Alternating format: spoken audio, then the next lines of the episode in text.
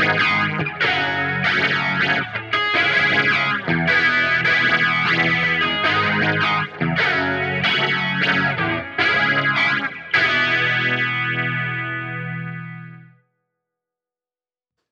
to the podcast, thatguitarlover.com. I'm your host, Russ Chevalier. I have a simple question for you this episode. When you pick up your guitar and play, whether you play for five minutes or five hours, what do you do when you're done? Well, many of us get some simple satisfaction out of giving the guitar a good polish from time to time, particularly if we've been perspiring on the instrument. Some prefer to leave it alone and let it age naturally whatever floats your boat. But strings are a different thing. Look, I get it. There are more choices in strings today than ever before. And perhaps many of these options are not just marketing foo foo dust, like the 50 year old Nashville Straight story. Oh, you want to know about that? Yeah, this was a company that made guitar strings or remarketed them, don't know. But they packaged them in a long, narrow box under the premise that coiling the strings stole their tone. Interesting story, except it couldn't be proven. When we go to buy strings, we have options for pure nickel, nickel over steel, aluminum bronze, phosphor bronze, Monel, nylon, silken steel, coated, partially coated, not coated, cobalt coated. For all I know, there are adamantium and vibranium strings available. Here's what I do know. When perspiration dries out, it's the water that leaves, and the natural salts from our body get left behind. Salts are not only corrosive to many metals, they're also naturally crystalline, and that structure can be felt even on nylon strings. So, again, what do you do? Well, plainly, the simplest route is to build a routine to maintain your strings. When a guitar player I'm working with opens their case, I generally see a few things. Typically, somewhere there's going to be a snark or similar headstock tuner, and while we may think that they're not perfect, they do such a darn good job and they're so inexpensive, it makes sense to put one in every case that you own. Sometimes, particularly if the player plays out a lot, does gigs, there'll be a spare set of strings and the tools necessary to change them. I play with very heavy picks, but I'm not particularly heavy handed. I can't remember the last time I broke a string. However, for any of us who've ever played a gig, we know that Mr. Murphy attends, and that's when a string's going to break. Coming to the point of this episode, most of the time there's also a cloth. For most musicians, it's not one of those screen printed, manufacturer branded, super secret squirrel microfiber cloths that probably sold for over 15 bucks.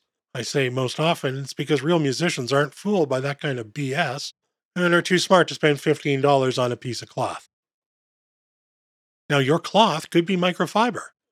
It could even be wadded up paper towel or a convenient bar towel. Who knows where these things come from? In every case, it's not super expensive. So you can afford to put a cloth in every case. The cheapest and fastest route to string maintenance is just such a cloth.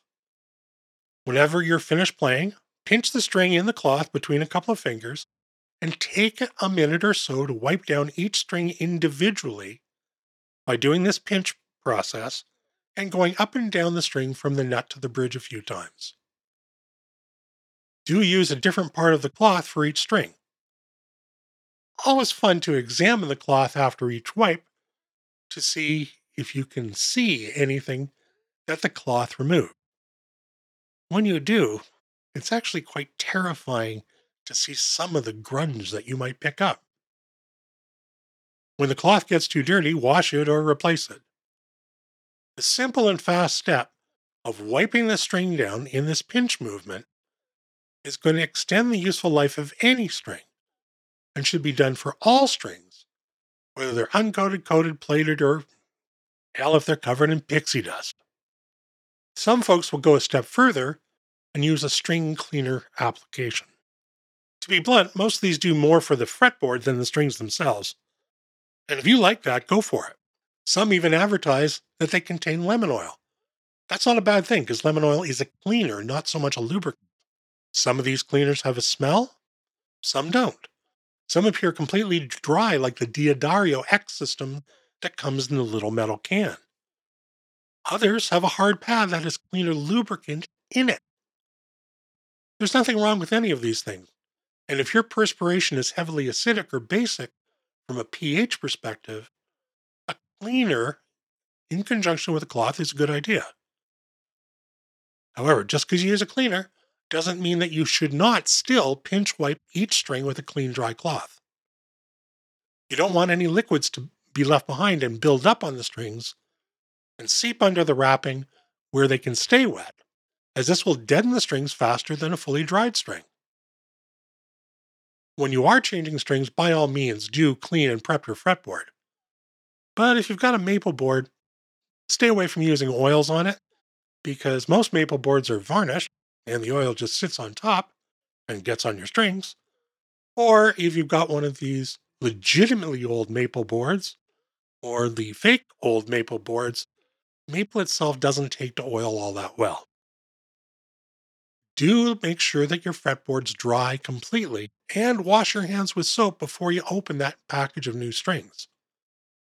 Your fingers really do need to be clean and dry during a restringing process.